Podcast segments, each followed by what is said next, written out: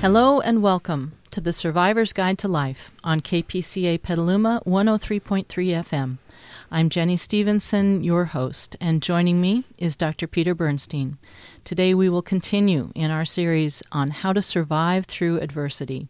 Dr. Bernstein, Peter, as he likes to be called, is a coach and mentor with almost 50 years of experience helping people survive and grow through trauma, struggles, and hard times, the stuff of real life. The goal of our series is to help you discover what we've experienced, that adversity is more than a trial to endure. It can be an exciting opportunity to learn, grow, and thrive. Welcome back, Peter. Good to see you. Good. Now, how's my voice sound today? I was told I talked too soft. You're doing good right now. It's so good. Okay. If you start to fail and look a little wan over there, I'll poke you. How's that sound? Really? That sounds good. If I knew what that meant, I would. Yeah. That's fine. Yeah. Okay. All right. That's fine. That's good. And we have returning our very special guest from episode 17. This is 19. Mimi Amaral. Hi. Welcome back, Mimi. We're so glad you could be with us today. Thank you so much for inviting me back. I really enjoyed the last episode. And we enjoyed you, too. So we can't call you Dr. Amaral. No, it's okay, just Mimi. She's okay. Right. She fits for our program. That's good. We're all she's not. He's not Dr. Bernstein, and you're not Dr. Amaral. That's good. Just Mimi. I'm human, no better, no worse than anyone else. I didn't call you doctor today. No, I'm kidding. No. Then I get to poke you. Okay. Well, I'll take turns. Okay. So I will just take a moment, since Mimi is not a doctor.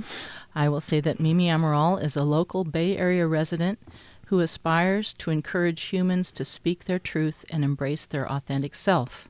She has also written two books to help bring awareness to subjects that have been pushed into the shadow. Both books have captured the interest of Kat Kramer, who owns Kat Kramer's Films That Change the World. The first book is Bright Lights, Dark Shadows, which explores the shadow side of celebrity and fame.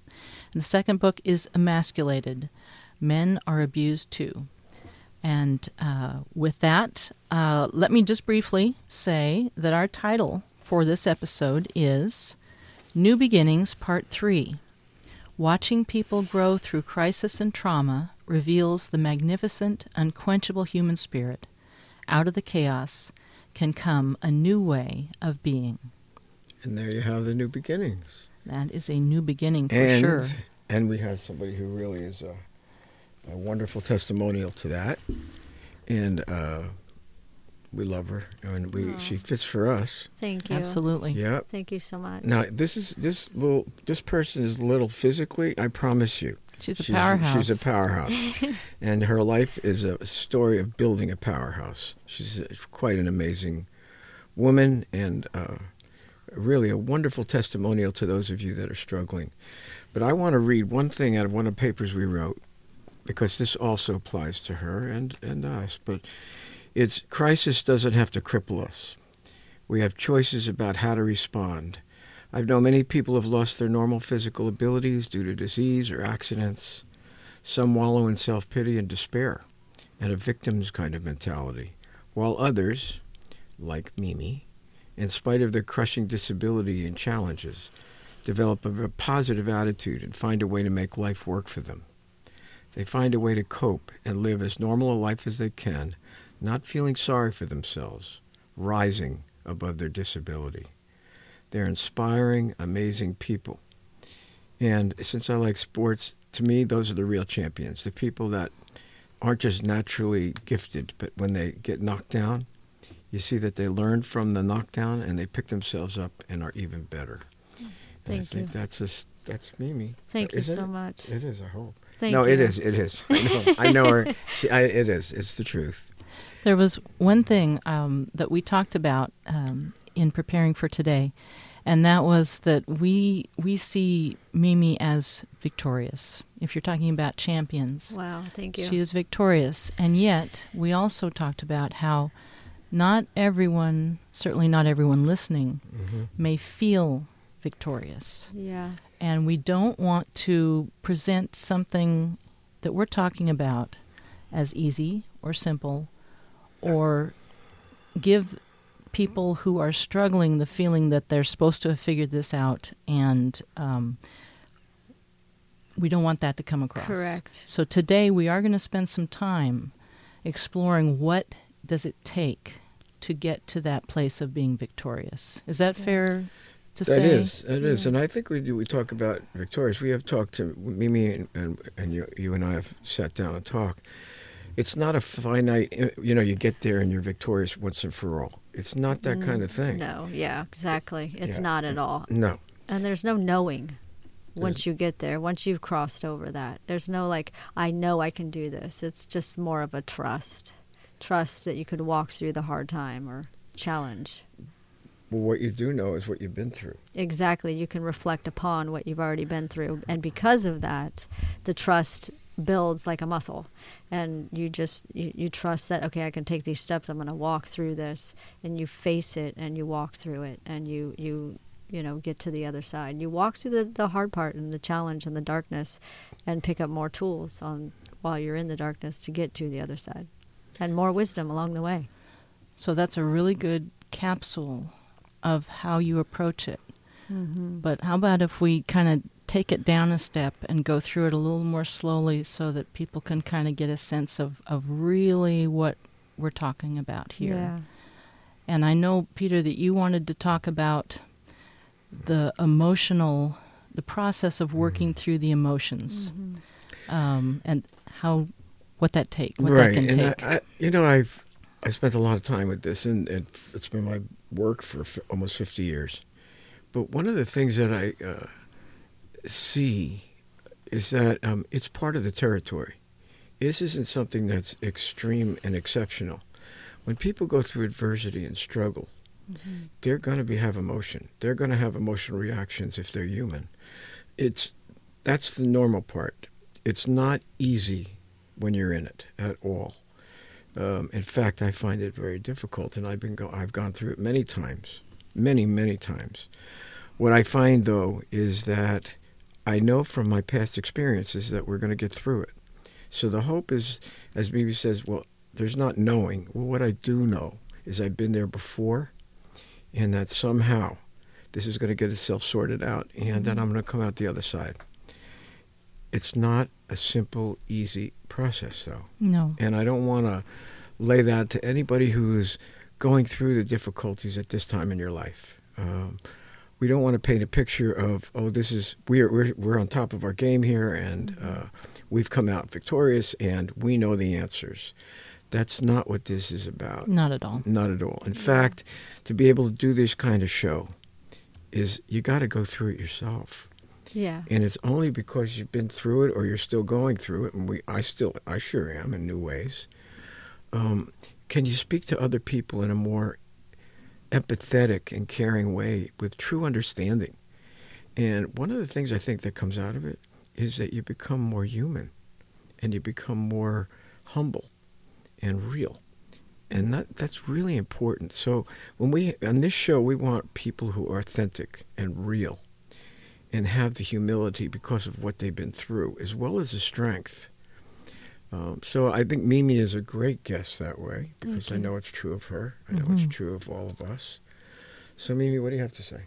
Oh, I was just... She's just listening to me so well, she's like in a trance. I actually did look like I was in a trance. No, just a second ago. Don't go in a trance. I have to agree. For me, personally, and I can only talk for myself, each time a challenge comes up or a bump in the road, as I say sometimes, is I do reflect upon and be mindful of what I've already been through. And that's, I think, where the trust comes in, that on the other side. But there are those moments where, I get knocked on my bum and I'm like, oh my gosh, and I have to exhale and it hits me hard. And I just wonder sometimes, okay, I just have to trust and that I can get through this. I've gotten through things before, and I can get through this too. But there's still that pivotal moment where something hits you, whether it's emotional, relational, a situation in life, or even caretaking, because, we're doing the caretaking thing for people we love. Yeah. It's not just challenging, but we don't have the answers. And sometimes just going within and saying, okay, I can trust this process. I've been through this before, and just keep walking forward. Right. And I, you know, as you talk about it, the one of the things that comes to the way you're talking about it is for real.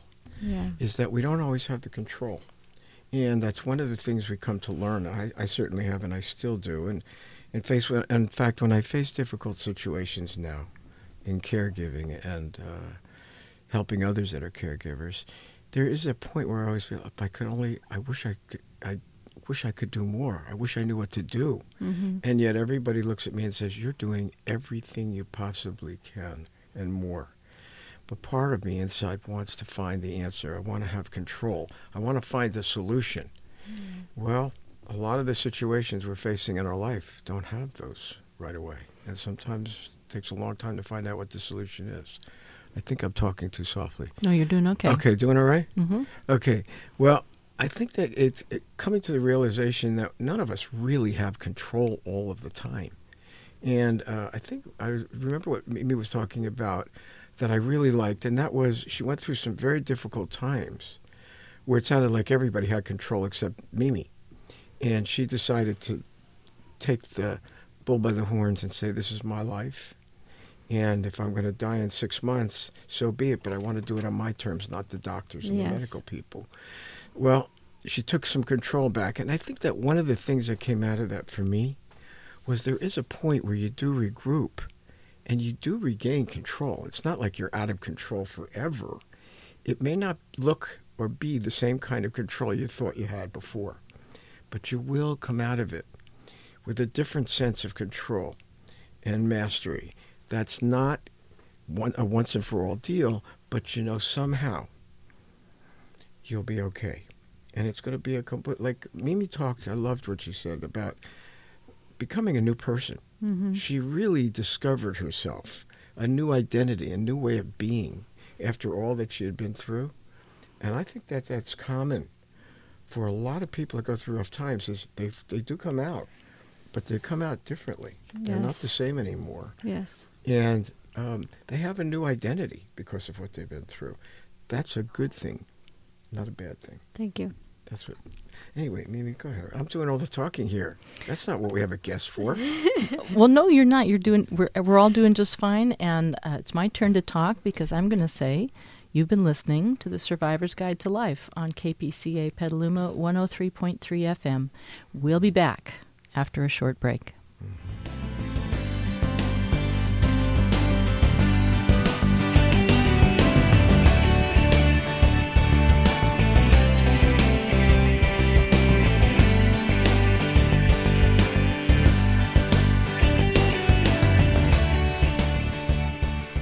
Welcome back to The Survivor's Guide to Life. I'm your host, Jenny Stevenson, and today we are in the studio with Dr. Peter Bernstein, Peter, and Dr. Mimi Amaral, just Mimi.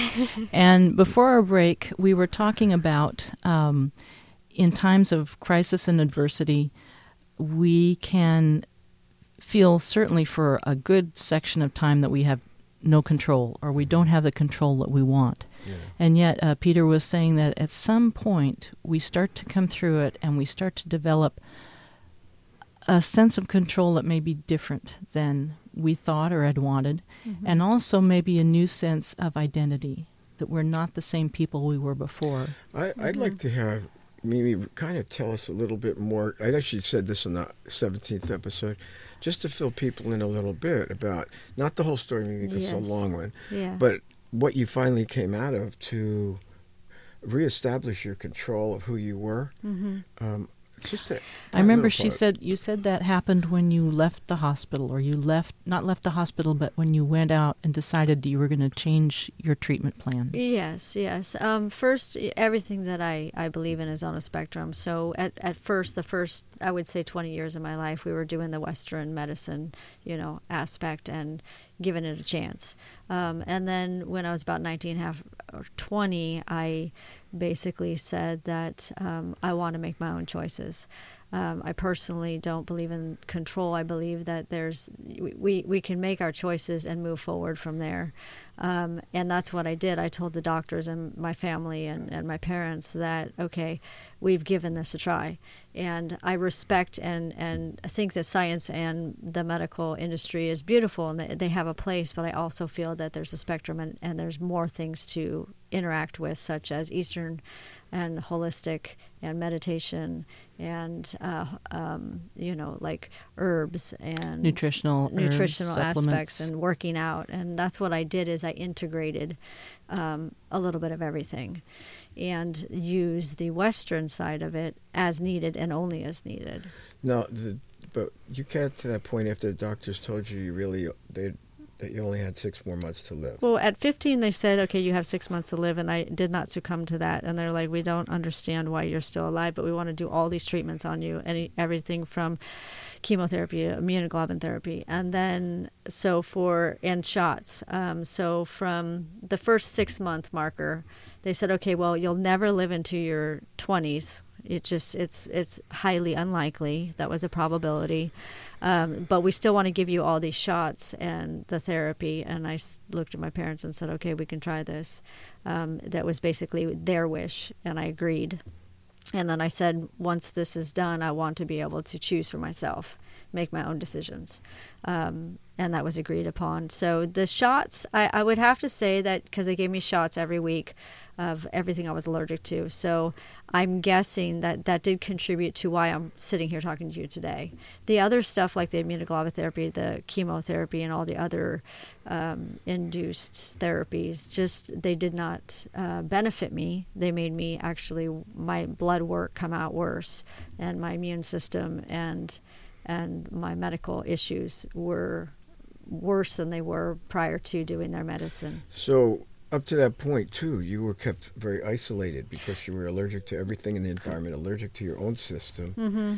and the doctors felt that something was going to kill you, that there wasn't really much chance because there was so much vulnerability. Correct. Okay, and then you reached the point of going, well, if this is the way I'm going to die, then I want to die on my own terms. I want to get out there and try something different. Yeah, basically what I said is if I'm going to, how did I put that? I want to, if I'm going to live or live to die, I want to do it in the manner that I want to do it. I want to give it a try.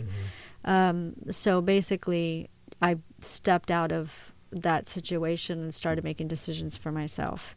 I even got my own apartment. But prior to that, it was a sterilized room at my parents' house, doctor's offices, and hospitals, you know. How long ago was that now? Oh, my goodness. 30 years. I had to think about that.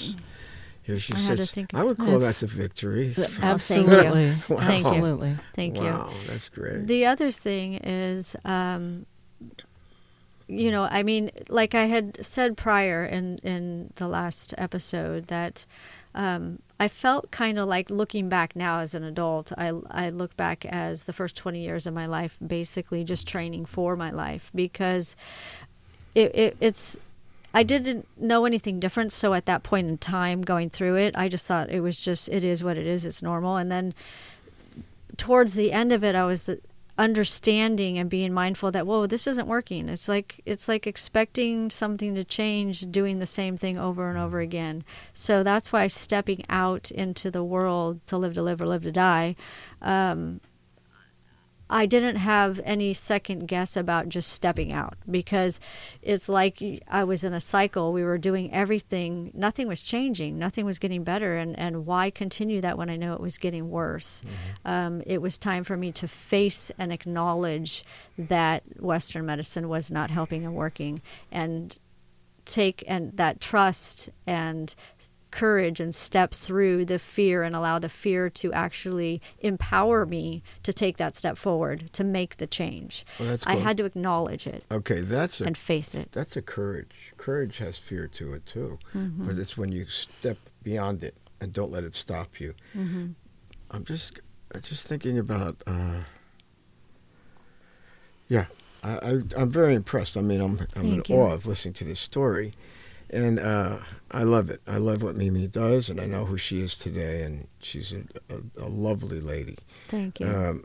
Exceptional in some ways because she is so human, so compassionate, and caring about her fellow man because of what she's been through. She has that empathy. And that's one of the things, when you've gone through this and you're stripped, you're forced to look at yourself in new ways. And it doesn't feel good. But there's a vulnerability and a humanity that you begin to discover about yourself. And obviously, here we are 30 years later, and Mimi's talking about her humanity. Yes. And she definitely has humility. She won't let me call her doctor. Please don't. Mm-hmm. That's the third time y'all said that. Doctor. You know that, right? No, she's going to get mad at me. She's going to get mad at me. But this is a woman that has humility and empathy and caring, for sure. Yeah. Because of so much of what she's gone through. Yeah. I do want to talk about some other parts of that, though. Yeah, so do I. I want to kind of express. Tell me what you want to talk. You got your note card there. Go ahead. I do have one note card because I basically was asked multiple times in my life, like, so what do you do? How do you do this? And I really had to sit down and reflect and be real and honest with myself, because that's the one thing I do is I call myself out. I really do.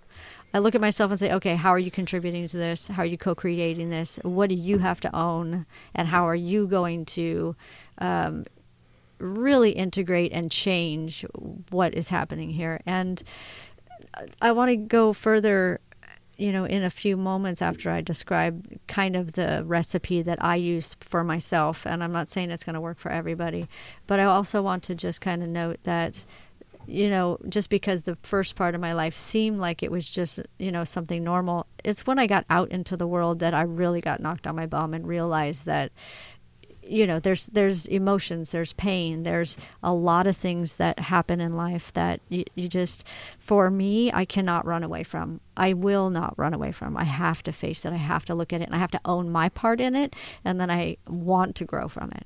And the recipe that I say for myself, it's not just resilience. I think resilience is definitely a piece to the recipe, like a pie.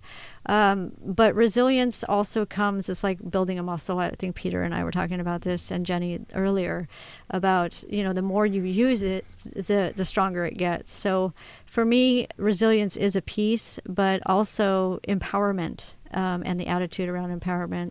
I'm going to stop you for just a second, because that's a word that people can throw around. Mm-hmm. What do you mean by empowerment? Oh, empowerment. So it's like also, well, some people call it positive, but I don't use positive because it's a hot word too, and it's got a negative connotation, like if I'm not positive and I'm having a hard day. So empowerment is more of a, I'm going to empower myself and challenge myself to see what I need to see, acknowledge what I need to acknowledge, and then take that energy that's either within or from source or something that sparks within each human. Some people have it more than others, to kind of that added extra push, that added extra empowerment. To stay focused and do the self-actualization and self-growth. Okay, let me slow you down, because you're throwing out a lot of important stuff. I don't know if everybody understands it or not. My brain. And I think it's important. It is important. And I want to go back to how she started this. And this is Mimi saying she takes responsibility and she faces things. She doesn't run away. Yeah. And that's one of the foundations of this program is what Mimi is bringing, and I'm not saying she got it from us, she got it from her own life, is that she doesn't run away from difficulties. She embraces them, and she takes them on, and she takes some kind of responsibility for working them out and seeing them through. That's one of the key factors in becoming a resilient individual from the difficulties and hardships. One of our earlier shows is based on that premise. And here Mimi is saying it, and we didn't talk to her about it. She's saying the same exact thing. Thank you. That's what you are. The words that you're using, I would look for more. I just want to make sure that the people out there listening know. Really, yes. I mean, they're going to say, I really want to know. Yes. And I want to make sure that I'm following you. So that's why I stopped you. No, that's perfect. I want to make sure I'm following her, too, to be honest with you. Because my Newark, New Jersey brain starts getting foggy. Yeah, empowerment in New Jersey is something entirely different. Yeah, and in Newark it's different. But that's another conversation. Yeah, that's another conversation. I want to hear that one. Yeah, that's part of my wonderful past. Oh, I've got to hear it. Yeah, okay, so tell us a little bit more about what you're saying, but if it comes out, you talk your own way. Go ahead. But I will ask you to clarify. Please. We did it in an earlier conversation today, not on the radio, and you brought up some good points about stigma and words that people hear the word and they avoid it. They run away. They don't like it. Correct. And it may be a misunderstanding. So I thought you were really right about that, and that was about trauma and crisis. Mm-hmm. Correct. Absolutely. Well, for me, you had mentioned, wow, you've been through trauma. And for me, again, it was just something really normal. And I would guess that there's a lot of humans in the world that they're going through difficulty, but they look at people who are going through trauma and they say, well, it's not that bad. And we've talked about that word adapting to an unhealthy situation and getting into, a repetitive, situation to where it's a cycle. And I know the word for it since we wrote a book on trauma, and that's called reenactment, but we don't want to use that word right now. Yeah. So what is it that you're where do we want to go with this? Do we want to go back to Mimi's point about empowerment, or do we want to clear up the stigma around the word trauma? Stigma. I would lean towards that, if I may. Go ahead. Interject. When people hear trauma, then they say, oh, that's not me. I shouldn't even listen to this, discussion, because you could be in an unhealthy situation and not have it be physically traumatic in the mind or perception of an individual. And that could be, denial, as you had mentioned. Just the word itself, trauma, people might turn off because they don't think they're going through something that's difficult. Absolutely. And they might actually really be going through something more difficult than they know, because you had reflected that my medical trauma was trauma, and it doesn't seem that way to me. But Peter made the distinction between shock trauma and other kinds of experiences that we would consider trauma and other people might not. Yeah, because they live it. Because what happened to you wasn't really a shock trauma. It wasn't like a single event that devastated your life. You had an ongoing series of things going on. Mm-hmm. And so we wanted to clear up the stigma around that's not trauma. Okay, let's hold on to that, because our technician just gave you some kind of signal. Yes, he did. What is that? His signal is that we need to get ready for another break here, but we got a little time. Oh, we do? A little bit. See, she understands the signals of technicians. That's my job. That's her job. That's what she is. She was an engineer, so of course she gets it. I'm sitting here going, what was that? Okay. All right. So, let's get back to it, because that's very important. Yeah. Let's see if we can clear that up before we break. We do specialize. We have done so much work with trauma and recovery and helping folks. So we do know a lot about it. But I think what Mimi's saying is one of the reasons I don't want to be called doctor, and I bet you it's why she doesn't either, because of the stigma. Mm-hmm. And people have an immediate negative reaction to it, even though we're there to help them. I realized it's something that they'll turn off to immediately because they don't want to believe they're sick. They don't want to see themselves as sick. We learned this very powerfully with dealing with Navy SEALs, and we had some who came in wheelchairs after severe wartime accidents. They didn't want anybody to feel sorry for them, and they didn't see it as traumatic. Mm-hmm. But when I walked in the room, all of a sudden they thought mental illness, and that was the minute I heard that I went, forget it. We'll take care of some of the physical reactions that you've been through and help you with the pain, but don't even bother with it. If that's what you feel about it, then don't look at me that way, because I have no investment in starting to deal with mental illness with you. Right. And then it was an eye-opener to realize that there is stigma. Trauma does have stigma to it, and I think that Mimi's absolutely right. Crisis does. Mm-hmm. We understand what it means, and we may see it in a deeper understanding, but a lot of people, that's not where they're coming from, and they hear it and they go, well, that's not me. I can't relate. I wasn't traumatized, or I didn't go through trauma. I just had rough times, but it was traumatic. but they don't see it that way because they had to live through it. Right. And they survived it. Or they're living through it. Or they're living through it right now. They're just adapting to the pain. Well, you know what? You have to. In some ways, that's part of getting through it. You need to begin to accept your situation, and then there is an adapting that goes on. You have to adjust. Mm-hmm. So let's come back to that. And you've been listening to The Survivor's Guide to Life on KPCA Petaluma 103.3 FM. We'll be back after a short break.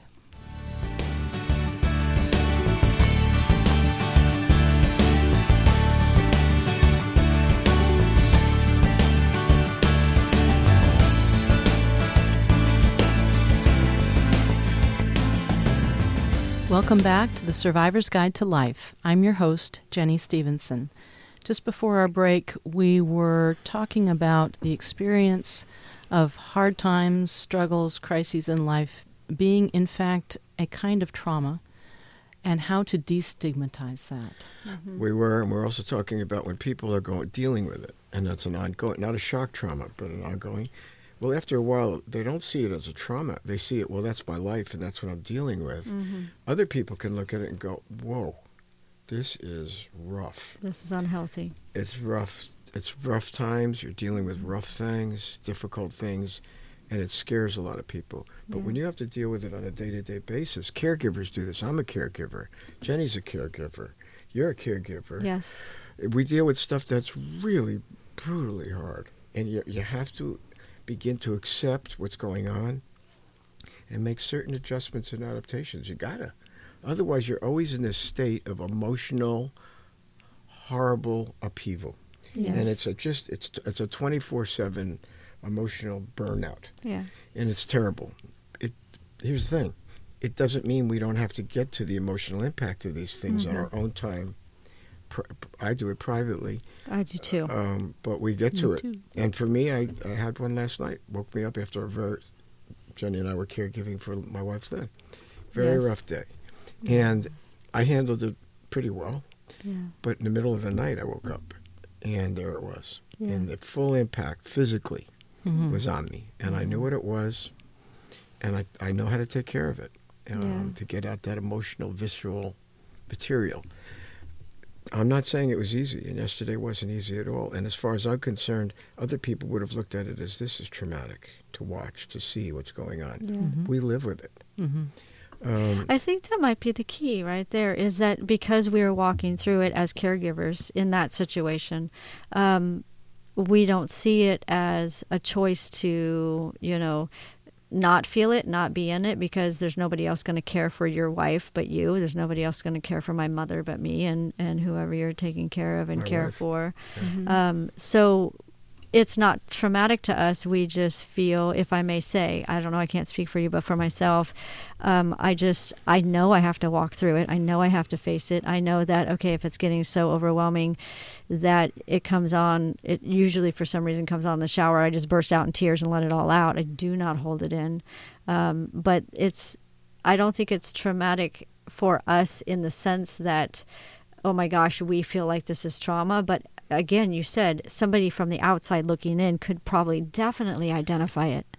And that's why while we're going through something, we all, as humans, we may not know a relationship is actually damaging us or being unhealthy and traumatic, or a caregiving situation is actually really pushing us to the limit emotionally, mentally, and to cry, whether you're a man or you're a woman, it's healthy to let all that out. Cry, get it out, go in the shower, go for a walk.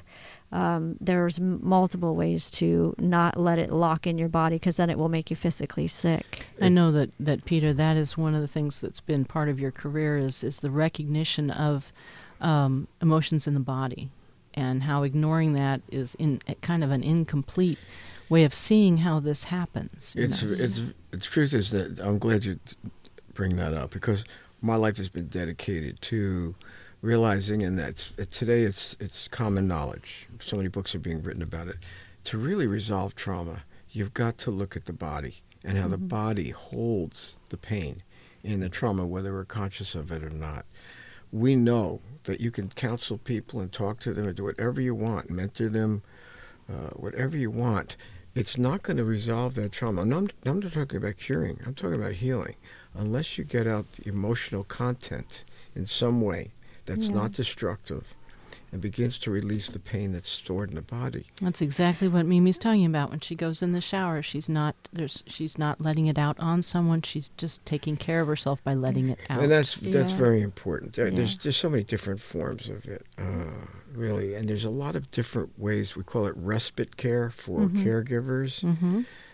It doesn't mean you don't go back to the difficult, traumatic situation, quote unquote. But it means you got to take a break for yourself. You got to, if you're feeling that pain, you got to have a way of letting it go out. Right. If you're feeling a need for a break, you got to go do it for a little while because you're going to immediately come back to the same situation or worse. But you need something to keep yourself balanced and restored while you're going through this. Correct. I want to reinforce it because we are sure getting a lot of people now coming to us that are caregivers that are overwhelmed. Particularly if it's with their loved ones. The pain is excruciating. Mm-hmm. It can be deadly. The emotion and the helplessness, feeling like you want to help, but there's nothing you can do but watch. No control again. Yeah. There's the control again that we don't have. It is so hard. Yeah. And the truth is, the statistics for caregivers dying before the people you're taking care of is so high. Alarming. It's alarmingly high. It's close to 65%. Yeah. That's pretty darn high. And people we have known, this is people we have known has happened. Absolutely. Yeah. And never expecting them to go first because they're dealing with such sick loved ones. Right. And they go first. We've seen it a number of times. Now that I'm going through it, I could see why. I didn't believe it. I was a skeptic. Not anymore. Yeah. It's devastating. What it does to the body. Yeah, the stress. The stress is huge. And what when they talk about respite care, it's a necessary thing to do. A lot of people have a message, interestingly, that are caregivers. When you're taking care of somebody that's really ill, I don't know about anybody else, but they come first about everything. You can see their need, and you keep putting yourself aside. Mm-hmm. Very common. Mm-hmm. There's also a voice in our heads that I find out to be very universal, never mind clinical, and it's saying you're being selfish if you want to take care of yourself or you need to. Mm-hmm. That's a lie. Yes. I had an old... I agree. Yeah, and you know what? I used to deal with it clinically. Forget that. Now that I see, it's universal. And I think it's conditioning. It's awful. It really is. I had an old colleague who since passed away, Mondo. Mm-hmm. He worked with me for 40-some-odd years and mentored Jenny, and he's great. Wonderful man. But he used to call it our committee. Our committee. And he says, your committee is really strong. Yeah. And our committee will mislead us every time. It will make us feel wrong about needing to take care of ourselves. And instead of knowing how important it is for self-care, mm-hmm. that a committee will tell you you're being selfish. Mm-hmm. Look at the shape that who your loved one is, and you're worried about taking some time for yourself.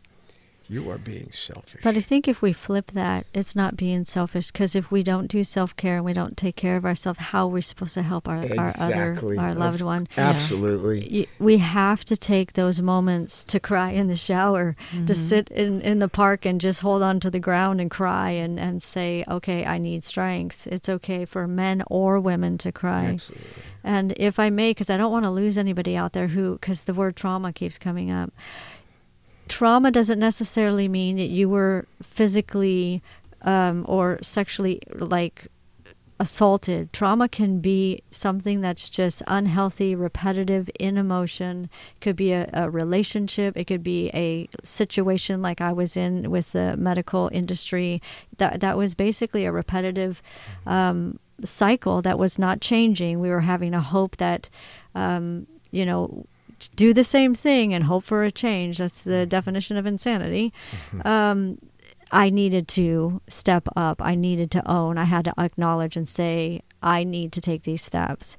So if we say trauma, I would just, interject definitely, please. But I just want to make sure humans out there are listening. People out there are listening that trauma doesn't have to be some significant, physical abuse or somebody got raped or somebody had a gun pointed to them. It can be something that is just continuous, like a unhealthy relationship, unhealthy working environment, unhealthy family member, the energy around that. And I also just want to kind of interject, because this is something that I had to do, and Jenny and I were discussing this earlier before Peter came, that energy. You're talking behind my back. We are. And we didn't even include him or even clue him in. Okay, I'm with all of you out there. He's awake now. She's going to definitely, they're going to fill me in too. So I'm in the dark with all of you. Go ahead. It's basically energy and moving away from humans who are people, as Peter say. It's okay to move away from unhealthy people. It's okay to say, I have to pull my energy in. Mm-hmm. It's okay to acknowledge that not everybody is going to be a healthy interaction with us. Absolutely. And not feel guilty for moving away from, humans or people, as you say. So there's two sides to that. Yeah. And we talked about that too. Mm-hmm. So let's do that. But first, you've been listening to The Survivor's Guide to Life on KPCA Petaluma 103.3 FM. We'll be back after a short break. So what are we talking about?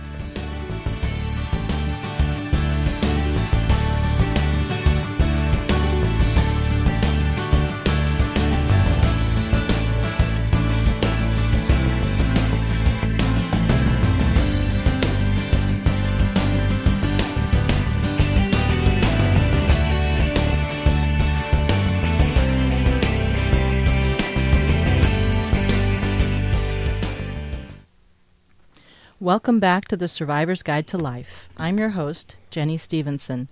Just before our break, Mimi was talking about energy and her concept of energy and how it relates to her keeping resilient, working through the difficulties in her life. And the last thing she was talking about was that one part of trauma could be staying in an unhealthy relationship that just is cycling and going nowhere, and that it's okay to leave. And one thing that I remember, Peter, you talking about earlier, and I want to make sure we point out, is that there's a difference between leaving an unhealthy situation and running away.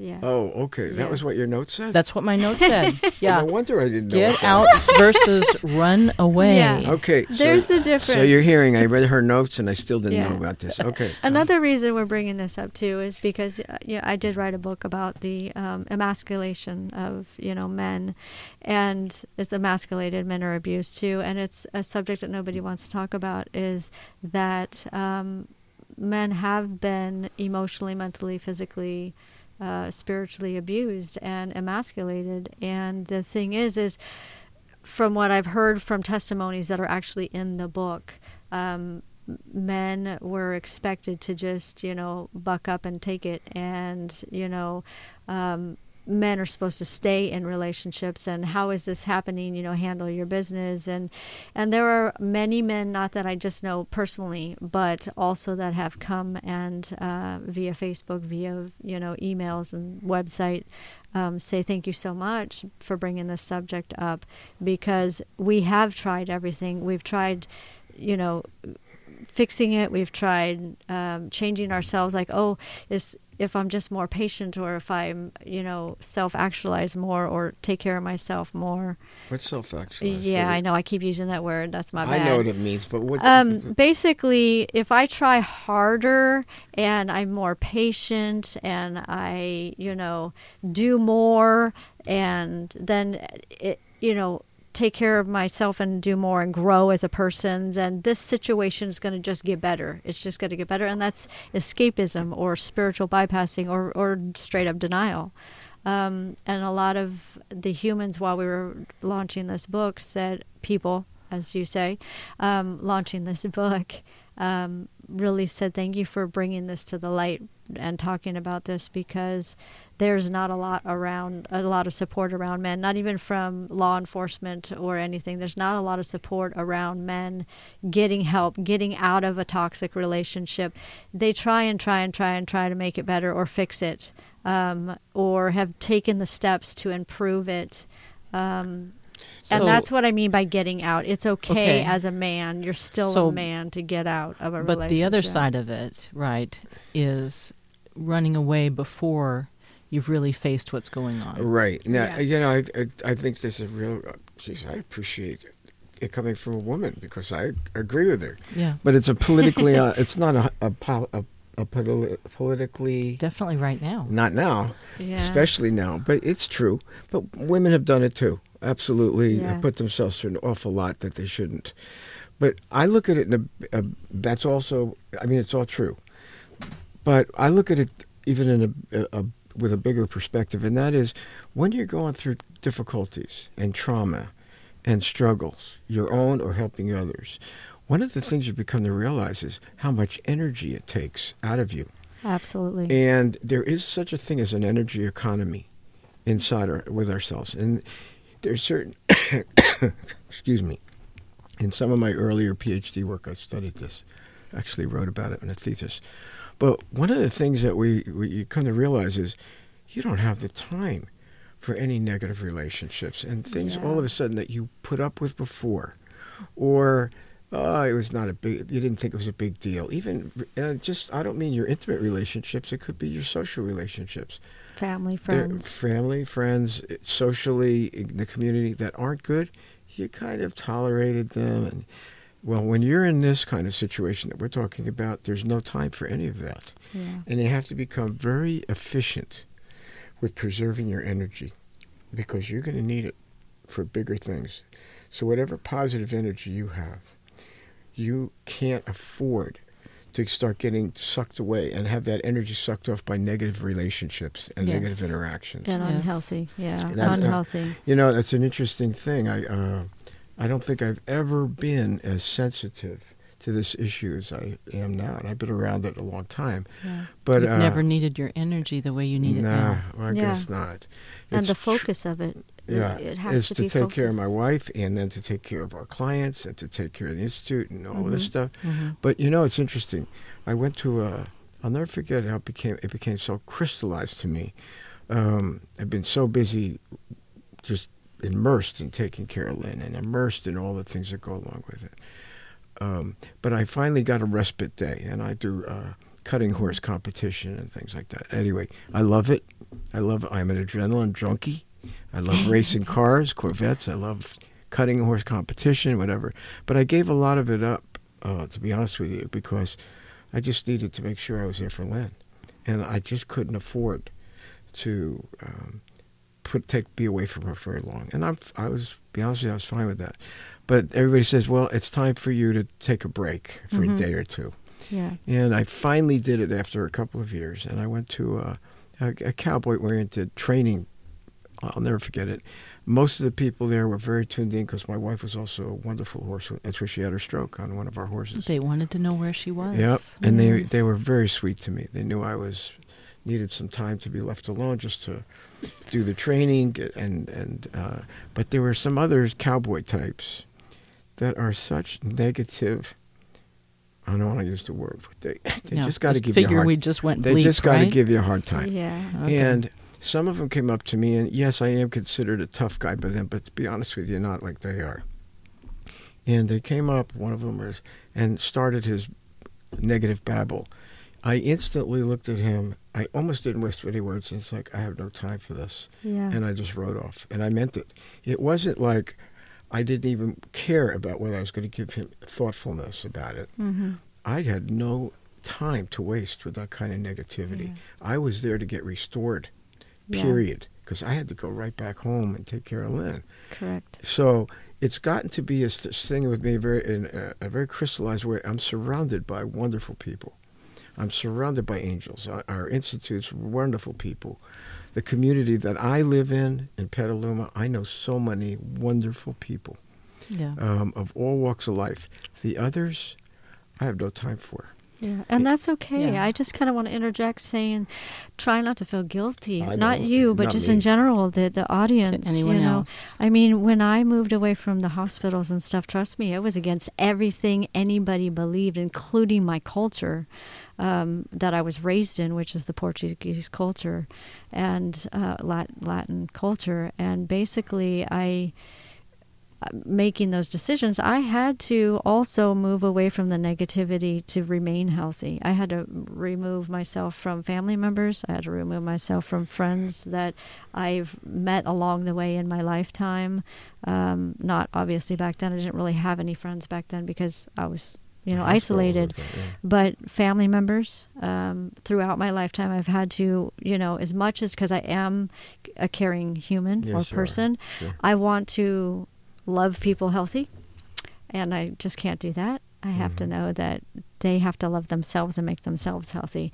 No one can love and care for somebody enough to make them healthy, and you can't become sick enough with them to make them healthy. We have talked about that. That was one of Peter's principles, and I think I don't remember when it was we mentioned it, but basically that we do not do a service to anyone or ourselves if we go into their sickness with them. Correct. We need to stay with health and help them come to where we are. Exactly. And that's what we need from other people, too. If we're somewhere where we're in an unhealthy place and we find some support from a healthy person, which everyone needs at some point or another, we need to move toward their health.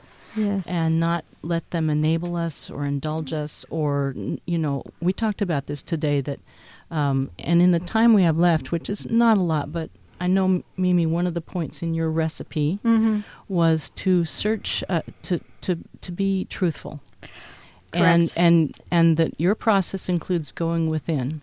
Part of it, correct. And then Peter mentioned also, relying on somebody who is mindful and healthy on the outside too, which I have an elder. Supportive. Correct. I have an elder who I absolutely trust. But for me, I have to call myself out on my own BS, face my part in any co-creation or creation that I'm walking along my journey.